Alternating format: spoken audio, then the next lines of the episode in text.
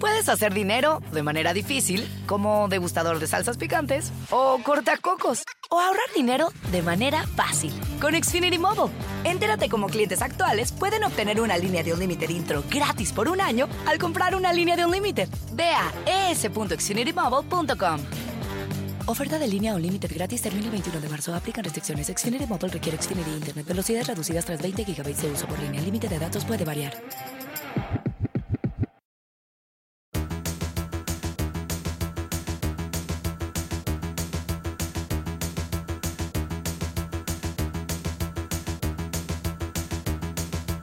Hola mis queridos rockeros, bienvenidos a El Astronauta del Rock.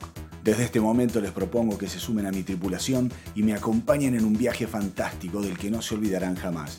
Les garantizo que la travesía de hoy será muy movida. Visitaremos a una estrella explosiva, indomable, controvertida, pero por sobre todas las cosas, una de las estrellas más talentosas de los últimos 50 años del rock. Tripulación, estén atentos, ajustense los cinturones, porque la cuenta regresiva ya comenzó. Crucemos los dedos y esperemos llegar sanos y salvos. Ozzy Osbourne, allá vamos.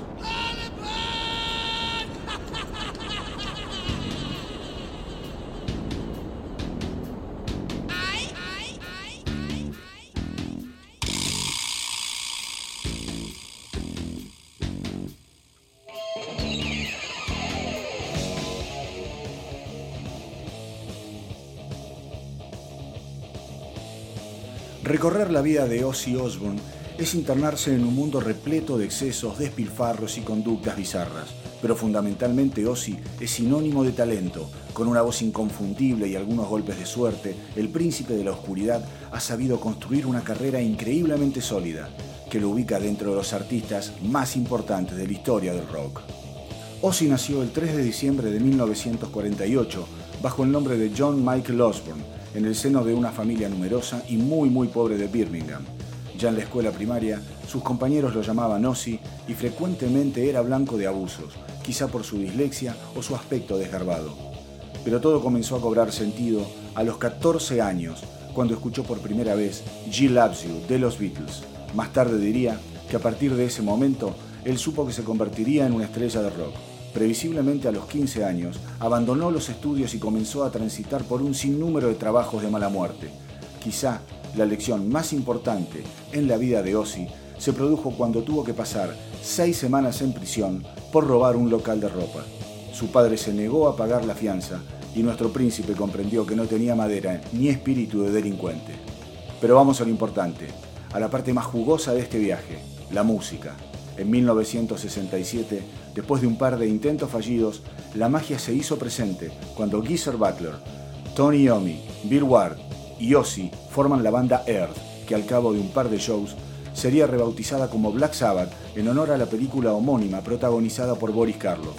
El primer disco de la banda es el increíble resultado de solamente dos días de trabajo. Durante el primer día la banda grabaría todas las canciones en vivo y durante la segunda jornada se realizaría la mezcla. Así las cosas, Black Sabbath fue editado el viernes 13 de febrero de 1970, alcanzando el puesto número 8 en el Reino Unido y el 23 del ranking de la Billboard. Una verdadera hazaña que solo pudo lograrse gracias a los quilates de aquellas canciones memorables que ahora vamos a empezar a escuchar.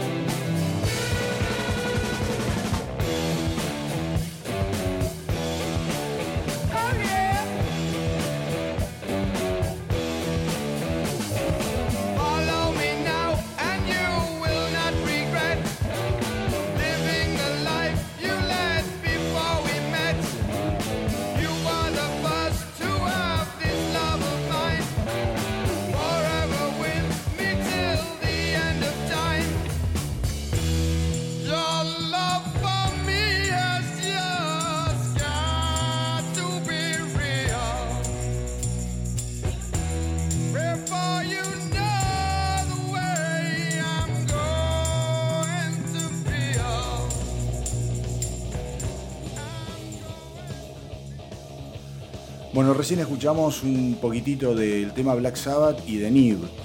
Imagínense que tan solo cuatro meses después del lanzamiento del álbum debut, la banda vuelve a los estudios para comenzar las grabaciones de lo que sería el segundo trabajo, Paranoid. Justamente la canción Paranoid, compuesta en el estudio y grabada a último momento por falta de material, se convertiría en el primer simple del disco, alcanzando el puesto número 4 en el Reino Unido y en octubre de 1970, cuando se edita el álbum Paranoid, sorprende a todo el mundo porque copa las posiciones más altas en, el chart de Inglaterra y vende 4 millones de copias en los Estados Unidos. Estamos hablando del segundo disco de Black Sabbath que se editó cuatro meses después del primero. O sea, un meteoro. Así que ahora vamos a estar escuchando un poco de Paranoid y un poco de Warpix. Disfrútenlo.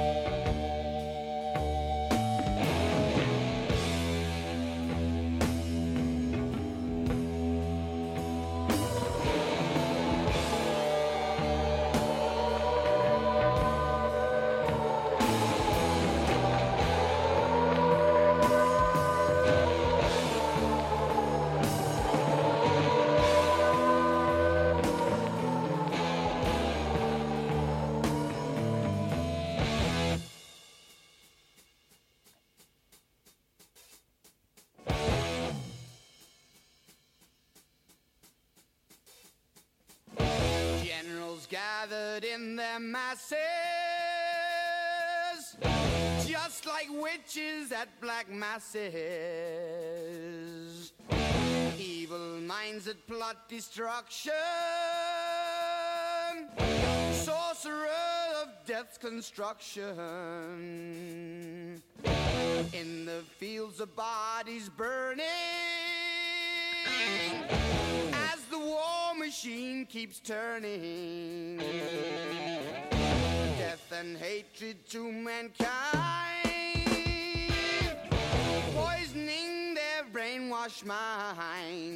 Oh.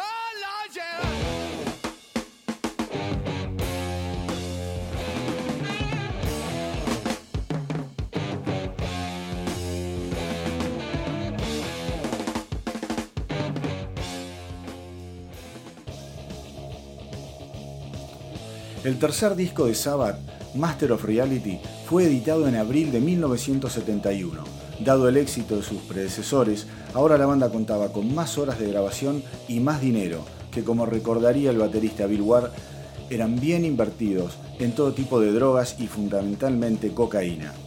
De todas formas, el álbum no mostraba fisuras y alcanzó a instalarse en el top 10 de ambos lados del Atlántico. Vamos a escuchar un poco de Sweet Leaf y Children of the Grave.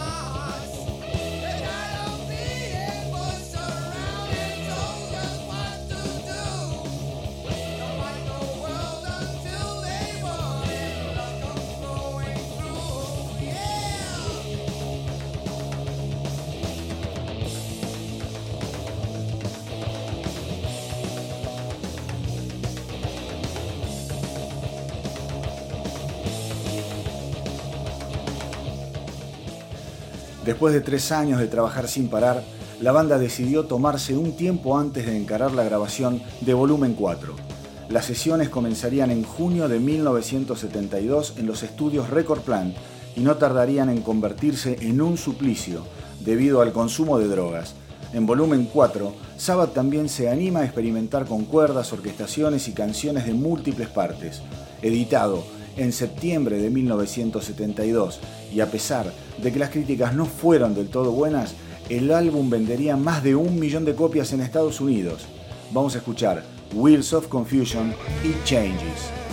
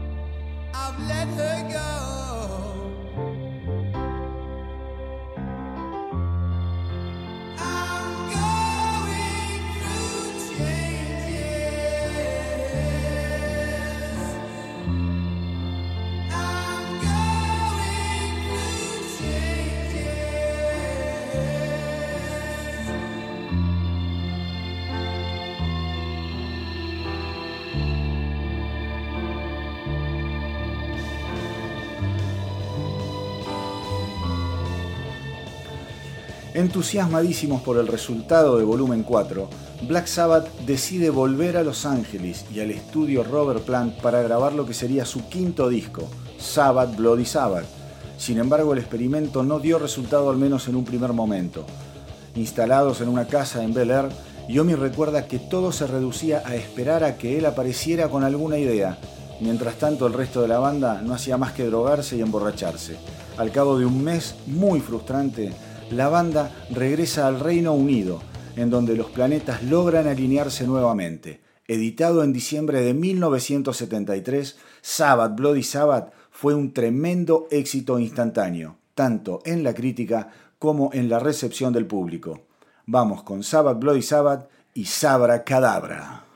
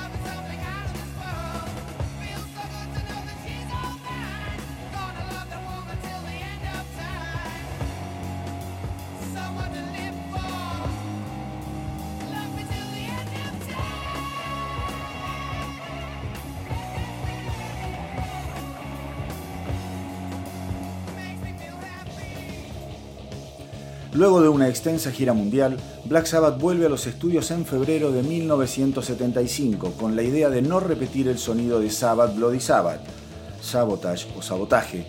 Fue editado en junio de 1975 y se convirtió en el primer álbum de la banda en no alcanzar la certificación de platino.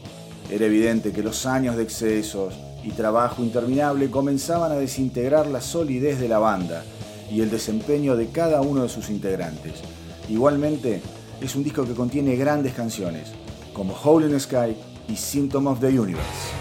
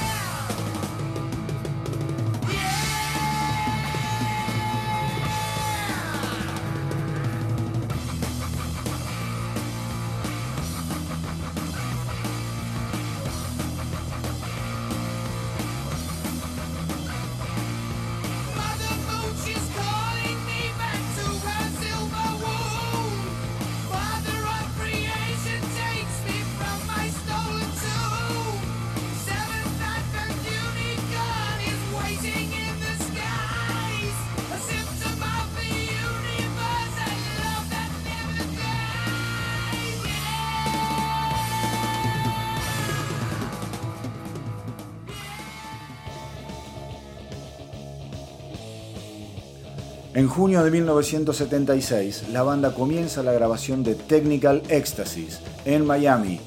Para esa época, Ozzy ya estaba perdiendo el interés en Black Sabbath y comenzaba a considerar trabajar con otros músicos.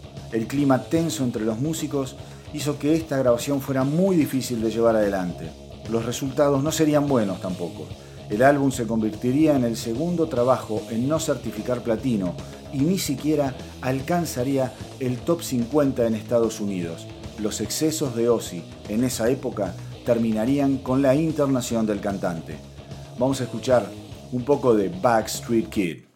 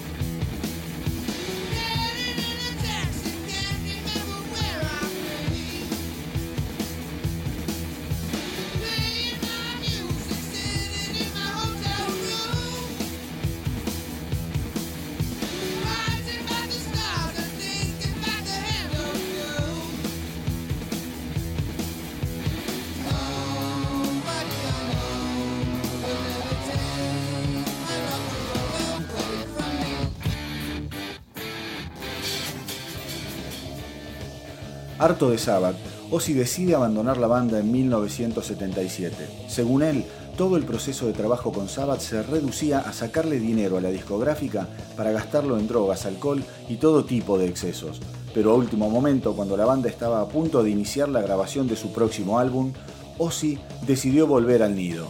De todas maneras, la grabación de Never Say Die fue un total y absoluto caos, con los integrantes de la banda yendo y viniendo del estudio sin poder enhebrar una sola idea. Estábamos totalmente pasados de drogas, recuerda Yomi.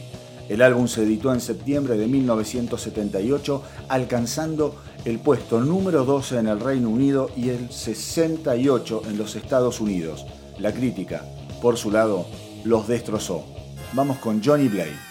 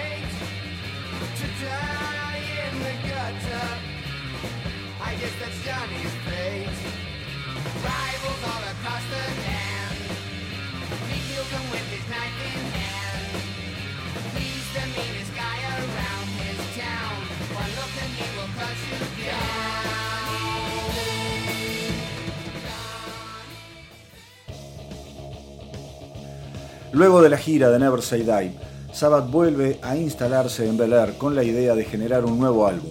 A esa altura, la escalada en el consumo de drogas y alcohol resultó ser un factor realmente inhabilitante para los miembros de la banda.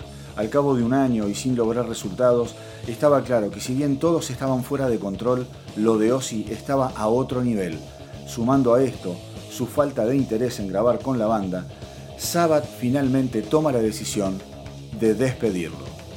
Al respecto, sí diría, recibí 96.000 libras por mi parte en los derechos en nombre de Black Sabbath y decidí encerrarme durante tres meses a emborracharme y a tomar cocaína. Pensaba que sería mi última gran fiesta antes de volver a la mediocridad de una vida en Birmingham. Sin embargo, Ozzy tenía contrato con Jet Records y Don Arden. Así que Arden le encargó a su hija Sharon que cuidara de todas las necesidades de Ozzy mientras estuviera en Los Ángeles. El deseo de Arden era que Ozzy volviera a Sabbath, pero eso no pasaría. A finales de 1979, con la supervisión de Sharon, Ozzy le daría forma a su banda contratando al baterista Lee Kerslake, al bajista Bob Daisley, al tecladista Don Airy y al virtuoso y joven guitarrista Randy Rhodes. Blizzard of Oz se convertiría así en uno de los álbumes más exitosos de la carrera de Ozzy. Por otro lado, Gracias a este disco y a su sucesor, Diary of a Madman, Randy Rose llegaría a ocupar el puesto número 85 en el ranking de los 500 mejores guitarristas de todos los tiempos realizado por la revista Rolling Stones.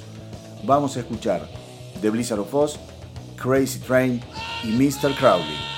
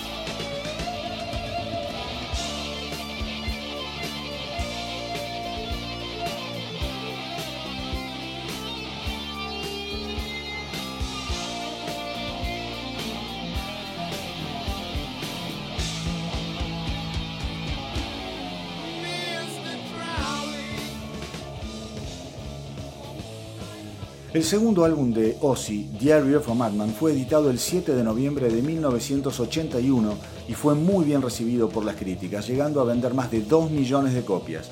Lamentablemente este álbum se convertiría en el último trabajo de Randy Rhodes, que en marzo de 1982, cuando faltaba solo una semana para que la banda se presentara en el Madison Square Garden, falleció en un accidente aéreo. La gira concluiría el 1 de abril con Bernie Tormé reemplazando al virtuoso Rhodes. Over the Mountain y Flying High Again son los temas que vamos a poner ahora.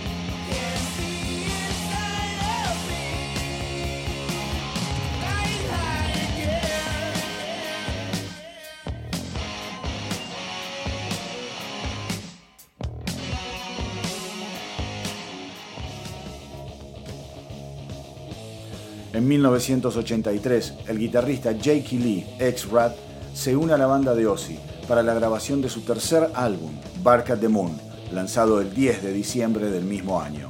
El disco llegaría a la certificación de platino ocupando el puesto número 19 del ranking Billboard. Vamos a escuchar el tema Bark at the Moon que además tuvo uno de los videos más icónicos en la carrera de Ozzy Osbourne.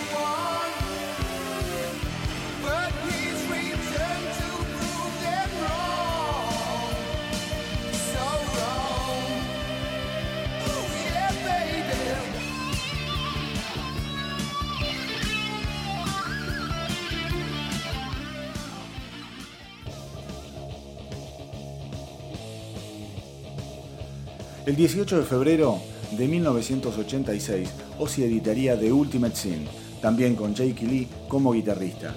El disco se convertiría en un éxito instantáneo debido al auge del heavy metal en ese momento, vendiendo más de 2 millones de copias a nivel mundial. Vamos con Shot in the Dark.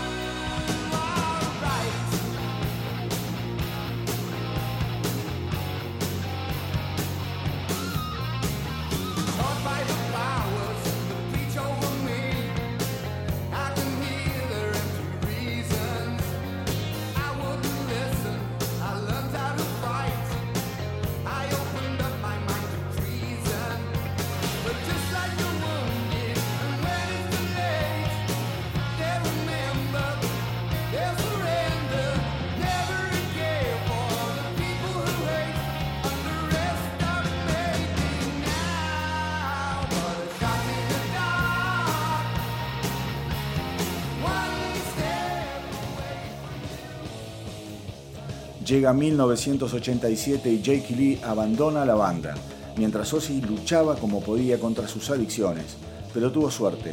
A pesar de su estado calamitoso, el destino lo cruzó con otro genio de las seis cuerdas, Zack Wild. Wild se convertiría en algo así como un hijo adoptivo para Sharon y Ozzy.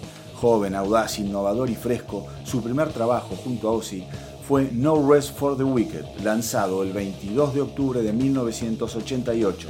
El disco llegaría a ubicarse en el puesto número 13 de la Billboard, convirtiendo a Ozzy y a Wilde en una combinación no solo explosiva, sino sumamente exitosa. Miracle Man.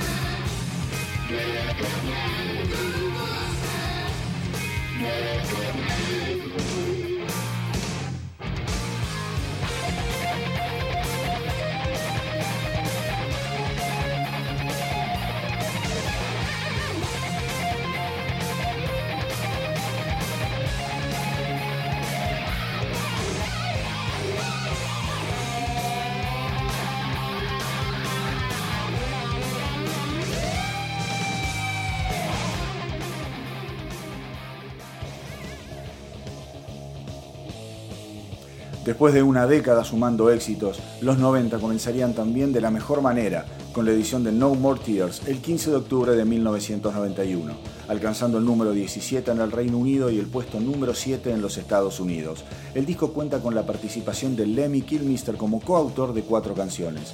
Más allá de esto, Ozzy declaró estar cansado de la vida en la ruta y lanza su gira despedida, conocida como No More Tours.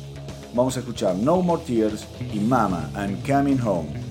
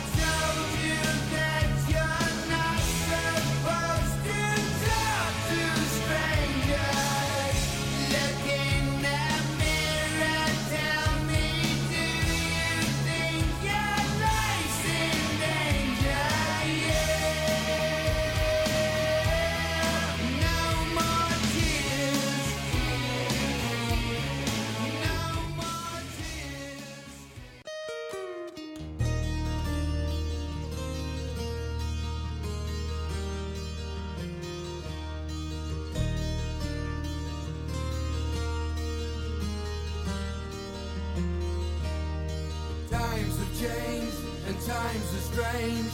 Here I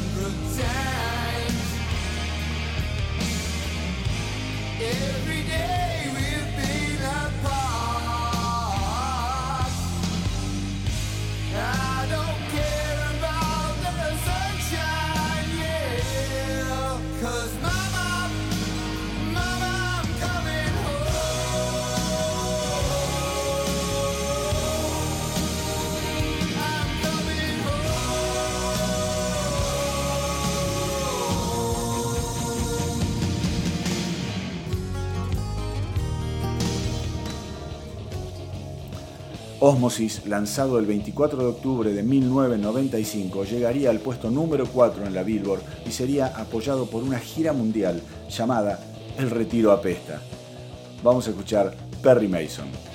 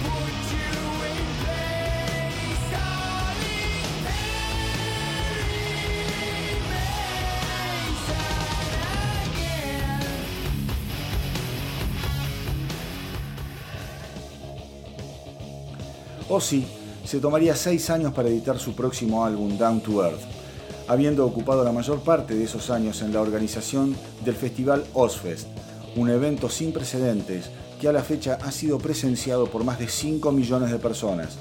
Editado el 16 de octubre del 2001, el álbum cuenta con Robert Trujillo como bajista y alcanzó el puesto número 19 en el Reino Unido y el 4 en los Estados Unidos.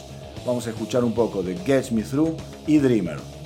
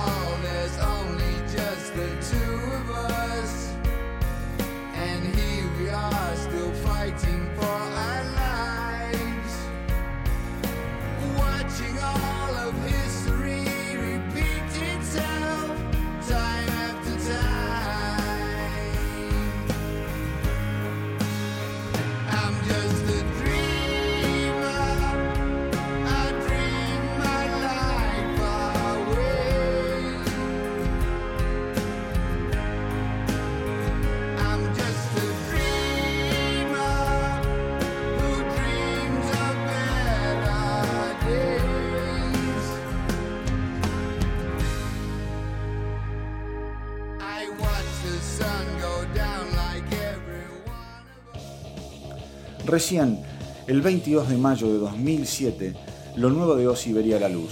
Según palabras del cantante, Black Rain sería el primer álbum compuesto en sobriedad. Nunca pensé que podía volver a componer sin ningún tipo de estimulante encima, pero decidí dejar la botella de lado y ser sincero. No quiero una vida hecha pedazos, aseguró. El tono y la temática del disco serían más densas y serias que en sus trabajos anteriores. El álbum se transformó en el debut más exitoso de su carrera, alcanzando el puesto número 3 en los Estados Unidos.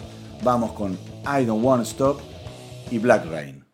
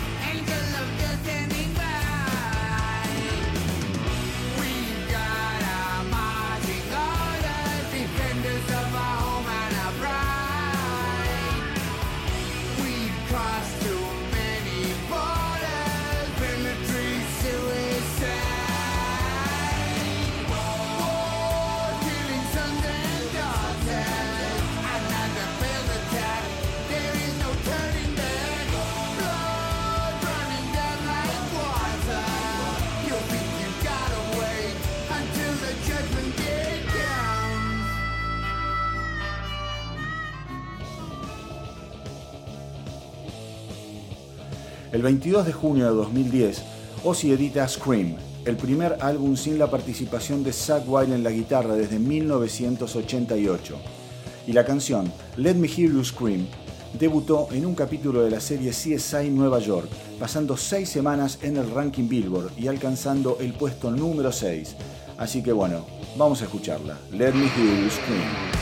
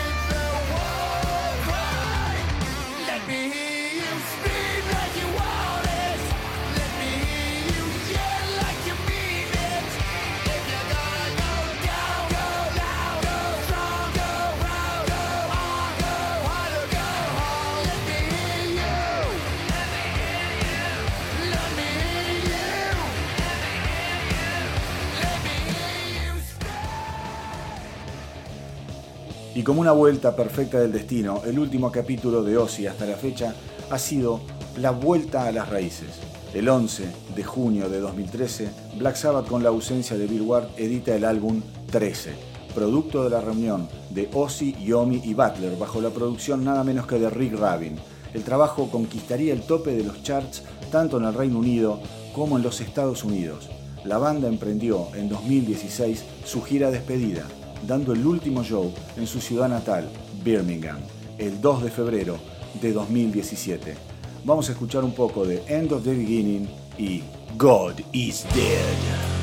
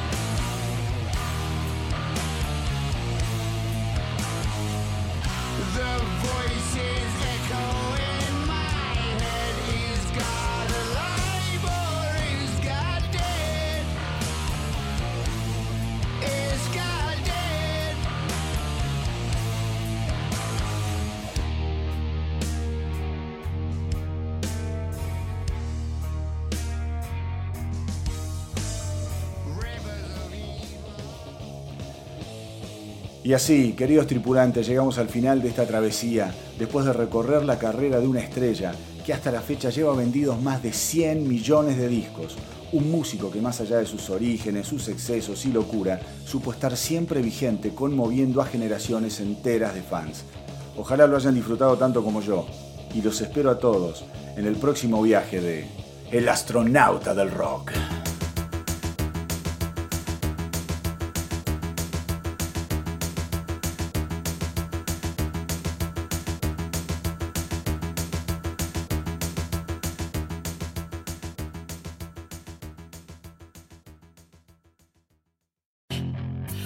Hacer dinero de manera difícil, como degustador de salsas picantes, o cortacocos, o ahorrar dinero de manera fácil con Xfinity Mobile.